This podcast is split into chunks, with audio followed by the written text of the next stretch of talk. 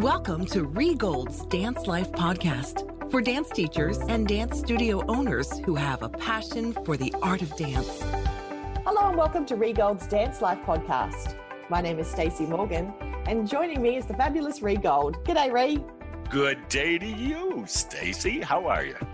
Really, really well, thanks. We are heading into the meaty part of the season where everyone's thinking recitals and everyone's getting themselves organised. But what if you're thinking further ahead? What if you think next season I'm going to need another teacher or two? Which is always a good problem to have, right? If you have so many students that you suddenly don't have the staff to, to be able to cover it and you need to hire new staff. But for some teachers that can be a little bit daunting. So it can be daunting. And want to know what makes it most daunting? Tell me. It is that we know we need teachers and we wait until, let's say, the month before the season is going to start and we start looking for those teachers. Mm-hmm. I wonder if anybody listening can relate to what I just said. There's people starting their cars, nodding their heads.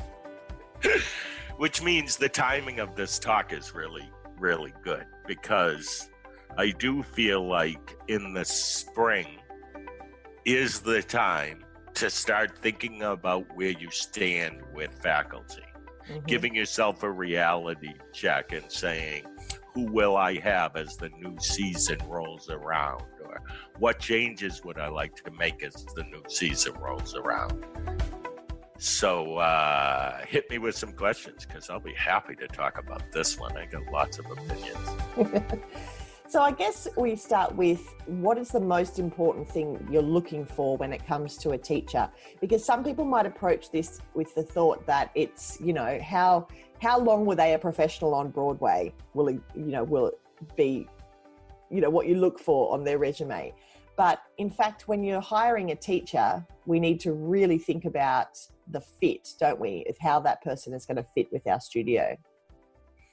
Yeah, not only fit, Uh, with the culture of the studio, but let's say, for instance, you're going to hire a ballet teacher who is, I would, I call it across the board teacher, meaning they're going to teach my most advanced kids and they're also going to teach my recreational kids. And so I don't look at the strongest teacher for my intensive kids as always being the best choice.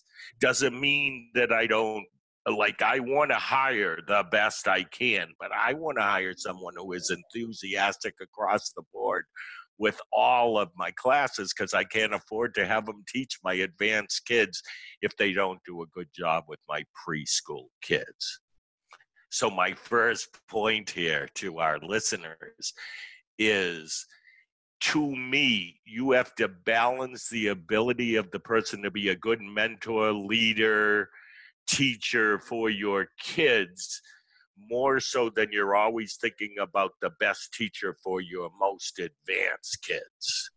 That makes sense? Absolutely. And when it comes to trialing a new teacher as well, we may feel the, you know, the desire to put them in front of our most advanced kids, not just so that we can see what they will do with them, but to kind of show them off a bit. Because, you know, that's your, that's your pride and glory. You want to say, check out what I've developed in my school. But it's really important that we think outside the square and just don't put them to demonstrate in front of those kids, right? Yeah, I'm a, I'm a firm believer in it. If you want to know the truth, here's my, my thought process, though, you know, it could change from year to year. I check out the teacher online. I um, check out anything Facebook-wise, anything on their resume that I could find that I could get a little more detail on. Then I talk to the person on the phone. Then I talk to the person in person. It's at that time that I would ask them if they'd be willing to teach a class for me. I would also say we, we pay a stipend of whatever right at that point for the class, could be twenty-five, could be thirty-five, depending on where you are, so that that question doesn't dangle when you uh, ask them to do that. But for me, I say two classes. I say, I need you to work with my advanced kids, and I'd like you to work with one of our recreational classes. And if they're into that, that's when they move on. Mm-hmm. But hear me, I was sarcastic in the beginning when I said, you can't do this the month before. This is the reason why so many people hire the month before can't go through really getting to know the teacher process. Put them in the classroom, and three months later, they realize they've made a mistake. Yeah, and there's nothing worse than that, that mid-season shake-up where you're having dramas with your staff, and then you need to replace people, but also performance manage them. And you're right in the middle of the thick of, you know, when you've just got everybody enrolled and you want the spirit to be high and everybody to be excited, but suddenly behind the scenes, you're dealing with, you know, drama. I uh, just spoke with a person that hired five new teachers. Wow. She was so excited because she was going into administration, but she hired a couple of them very late in the season. Her instinct wasn't one hundred percent, and she had to let those two teachers go, and now she's back in the classroom. Mm. Happens so often, doesn't it? And of course, you know, if, if you do lose a teacher, the best person to go back in there is the owner. Parents accept that and think that's really cool. But why have have put yourself through that? So here's here's a couple of other tips on this. Those of you that say it's hard for me to find faculty, make sure that your website has a, a tab on it and a page that's employment opportunities, so that you're consistently collecting resumes. And those resumes, you'll be surprised who may write you. They could end up being a person who could do a class on uh, Horton technique, a special master class in your studio. There's more dance people around us than we know. Mm. And by putting that application or that process on your website, you'd be surprised what you'll get. I- I'll also joke and say you'll you'll get pole dancers, you'll get, you know, all all kinds of interesting dance people as well. But it's worth it. The overall end result is worth it. And then you can see where other people have taken dance that we have not thought of. That's awesome. I like the idea of keeping a bank, a, a bank of um, of names. And, you know, you also touched, Rhee, on something important in, in that we have people around us all the time that could possibly step in to that casual role, or doing a one-off masterclass. That's also a really good way to to get somebody into the studio and to see how they work with your students um, in a in a kind of a special one-off term. You can use that as a, as a trial if you talk to the person about that. Like, I've got this opportunity to offer you. It's only one class today, but it will give me a good idea as to how you work with our kids, and and then you can see whether you move on from there. Because if it's not a good match, you're going to see it straight up, right? You're going to feel it. Yeah, I almost feel like I can feel the vibe of the person. I'll give it a fifty-fifty. I can feel a vibe right away when I'm talking to somebody who I'm considering as an employee, whether it's a teacher or somebody working in my office. I think that you you have to give yourself time. I used to look at somebody, think they were a good person for the job, explain what the job was about, and hire them. Now I'm interviewing two, three candidates for one job and picking the best one. And let me tell you, you get a better result from being in a situation like that. Absolutely. They say hire slow and fire fast. Hire slow, fire fast. Yes. Yes. And and the fire fast part is hard because uh, we're in a social environment in the studio, and people talk about the decisions we make and the people we hire and the people we let go. So the more you can be on top of it to avoid that negativity, uh, the better off we all are. And when you're Uh, looking at a teacher or, or thinking about whether they fit into your culture, it's things like how they speak, how they dress, how they wrote you an email, uh, what they post on social media that will tell you what the personality is all about. And in, and I hate to say it, but it's the twenty-first century. I have gone to look on social media at somebody I'm considering and know that I can't hire them. Yeah. So one of the first questions I ask when I sit down with somebody, you know, you said you speak to them on the phone and then you have the opportunity to speak to them in person. One of my very first questions is always, tell me what you know about my studio. Best question of them all. I love that. Yeah. I, I, I uh, say, what do you know about the Rhee Gold Company? Well, and you say, why do you think you're a good fit for uh, the Rhee Gold Company or whatever the name of your company is? Um, you could throw people off because dance teachers may have checked you out. But when I'm hiring for my office, I've stumped people. They have no idea why they'd be a good asset for the Rhee Gold Company. And it's really important to know. You want to know that they have done their research. It's not just about you spending the time looking into, you know, looking into what they've done, you stalking. It's about them stalking as well. You want to know that they've had a chance to, to look at your studio and to apply because they think that they're the right fit, not that they're just applying to anybody and everybody. Because when it comes down to it, my studio is very different to the studio up the road, which is very different to the studio around the corner. And I want somebody who knows that difference and who believes in that difference, because when it comes to our values and our mission, you don't want to have to try and convince somebody who you've hired that, you know, what you believe in is, is real. You want people who see your values on your website, who understand um, the mission behind what you're doing and feel attracted to that and then want to come and work for you for that reason. Yes, and and you want them to be able to support the culture and want to be a part of it. Oftentimes I'll have teachers who come in and say, I'm only available from this time or this time, or they are making sure that they're only teaching the most advanced kids. When those kind of people write, I am not really interested. If I were looking for a teacher to only teach my advanced kids, I'd probably go within my own circle of people. And I can't make my decision, hear this, because there's some teachers maybe who are driving and will be listening, but here goes. You can't make a decision on hiring a teacher because they you think that that teacher will make you a winner at dance competition. Oh, gosh, no. You must hire the teacher because you think they're going to make you a winner with your recreational kids and all the other kids that they're going to teach. And then consider it a bonus if they're really good with your advanced kids. Yeah. Yeah.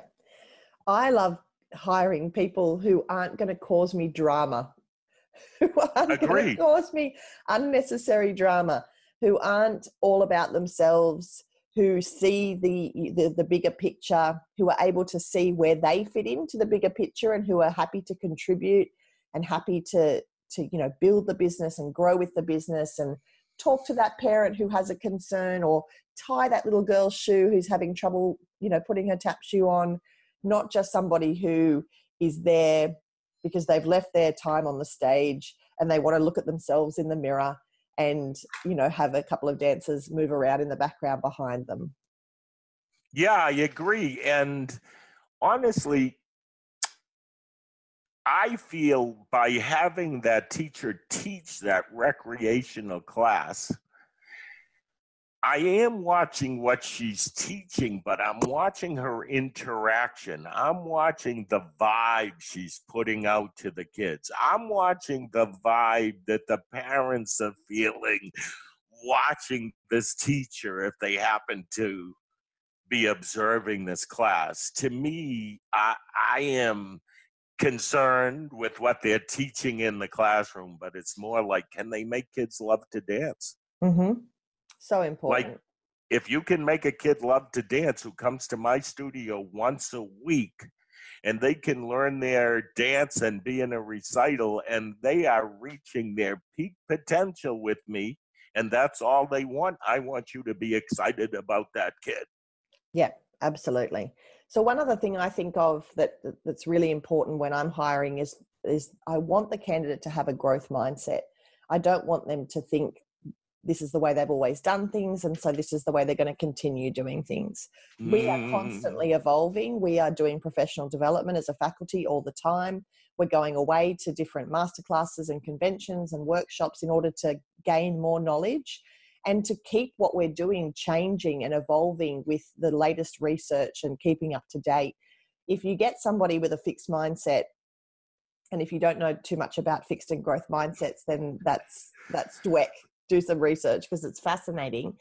If somebody has a fixed mindset and they're not going to come along with you, I kind of see what we do as, as a moving train. The train is always moving, and, and you're either on you're either on it or you're under it because we've got I, I'm with you. Do.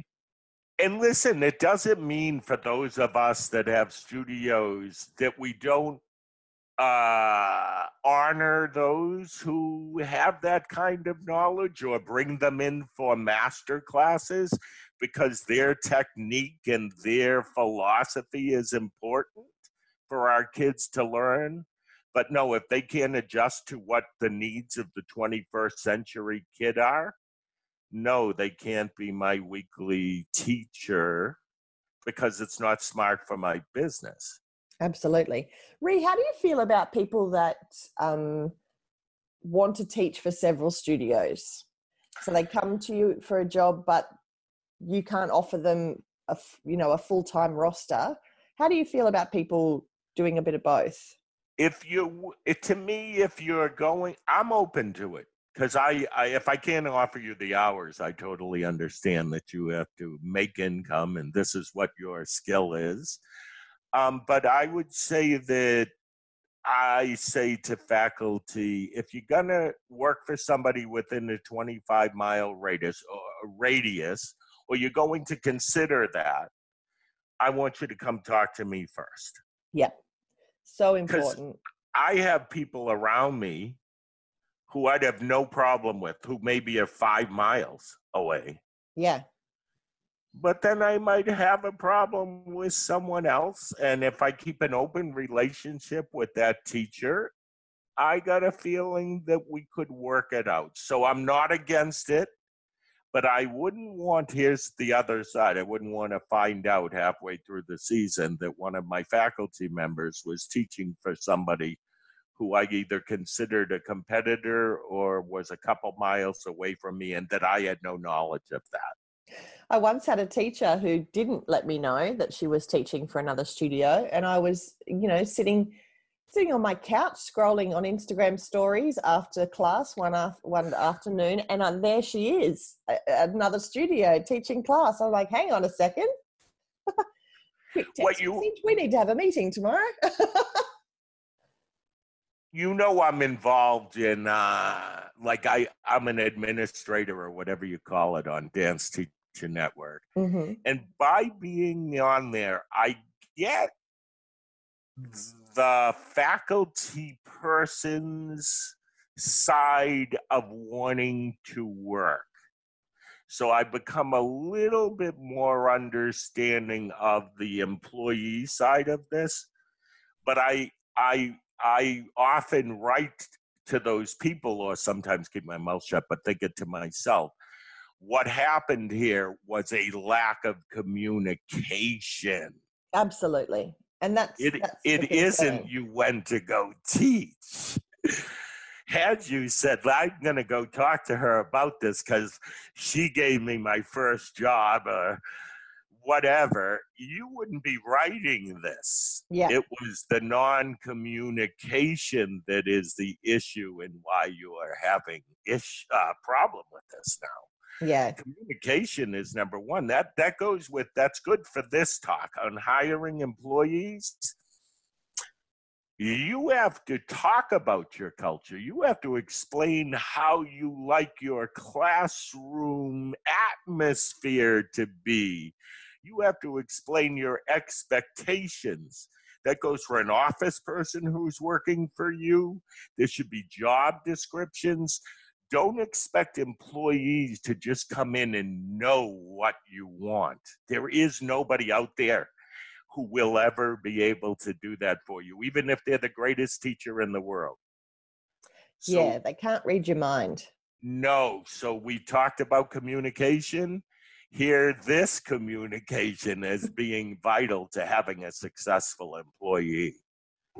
I, I, I tell you that because in my, I started in business at age seventeen.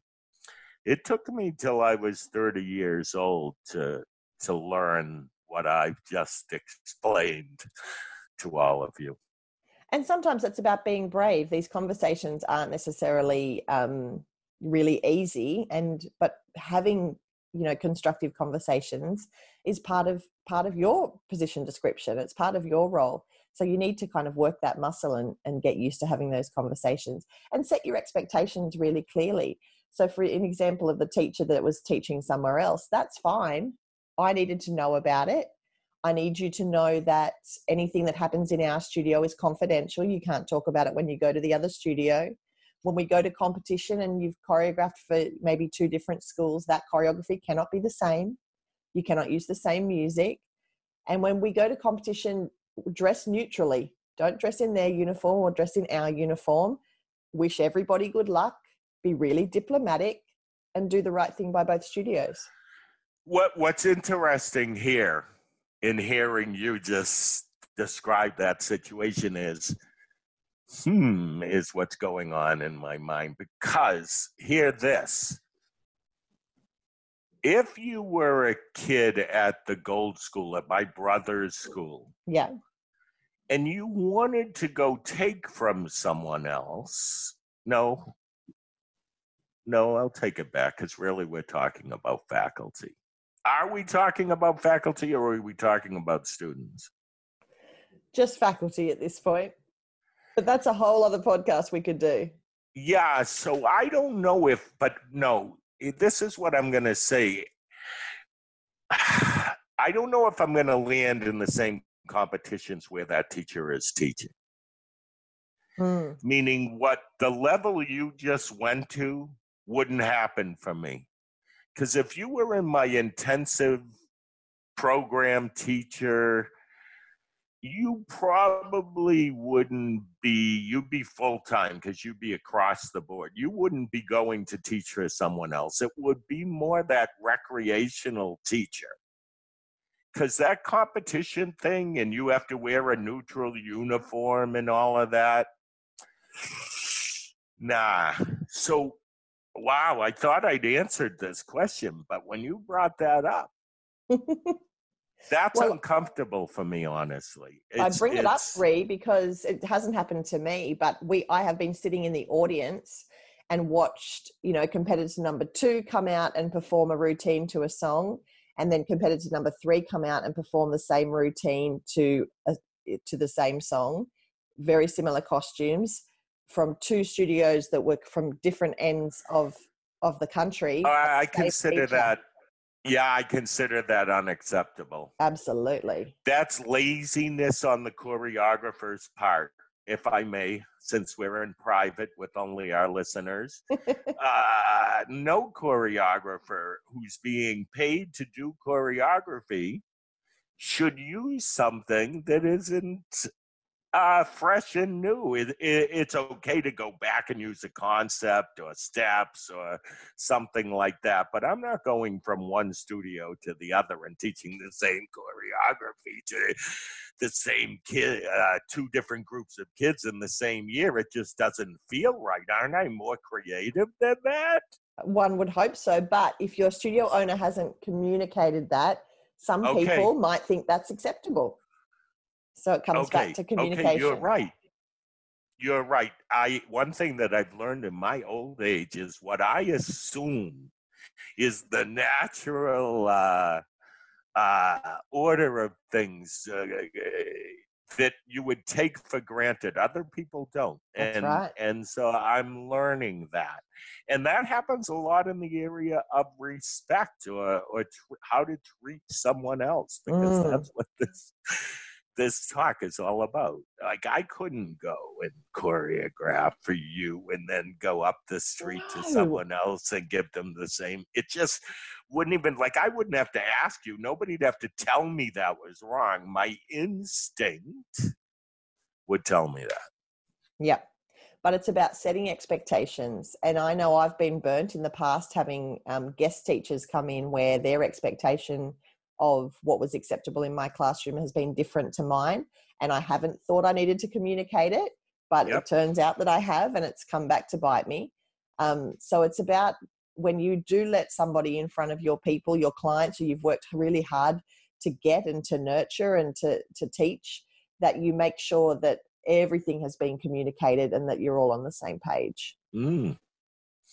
One thing that we haven't talked about, but it would take too long, is uh, if you have syllabi in your school, or you have uh, curriculum, curriculum levels, when you're hiring, you also have to then take into consideration, will this person be willing to go with your syllabi and your curriculum?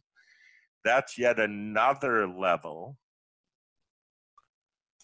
because you, you realize when they come in and teach a class, they're going to be teaching a class of what they know is the best way for me to describe it, what they think is appropriate for that thirteen, fourteen-year-old class. A lot of people hire and then let the teacher do what they do. Mm. I feel like I also have to take the teacher to the level of saying, by the time these twelve-year-olds are done with your tap class, here are the things that they should have under their belt. And I'm not sure that we communicate that to our faculty as often as we should. And for that other podcast topic too, we, we need to talk about how we manage that as managers. So it's not just about saying, here's the class structure and curriculum, here's the class that you're teaching, please do this. It's about how do we check in three weeks later and six weeks later and six months later to ensure mm. that the work is being carried on. But that's a topic for another for another day. It's, it is, it is. But you know, we need to write this down, because sometimes in our podcast we come up with good topics and then we can't remember what that good topic was. Who are you looking at? I don't know who you're looking at. Oh, I'm looking at myself in the mirror too. I'll take you along with me, but you're not alone on that. Awesome. Well, thank you, Rhee. Thank you so much for the chat. Thank you, everyone, for listening. We would love it if you um, enjoyed the podcast, if you'd share it with your friends, especially other dance studio owners you know who are getting ready to hire hire people for the upcoming season. And if you have any questions or want to reach out to us, we would love you to do that too. You can contact us at rhee gold dot com or leave us a rating or review on Apple Podcasts. Awesome. So listen, enjoy the journey. But as you're going on this journey, if you need faculty, start thinking about it now. Don't do it as you approach the start of a new journey. Enjoy. Have a great day, everybody. Thank you for joining us for Rhee Gold's Dance Life Podcast. Learn more about joining the International Dance Entrepreneurs Association, the Dance Life Teacher Conference, and the Dance Life Retreat Center at rhee gold dot com, or follow Rhee Gold's Dance Life on Facebook. Enjoy the journey. You've been listening to another Morgan Media production.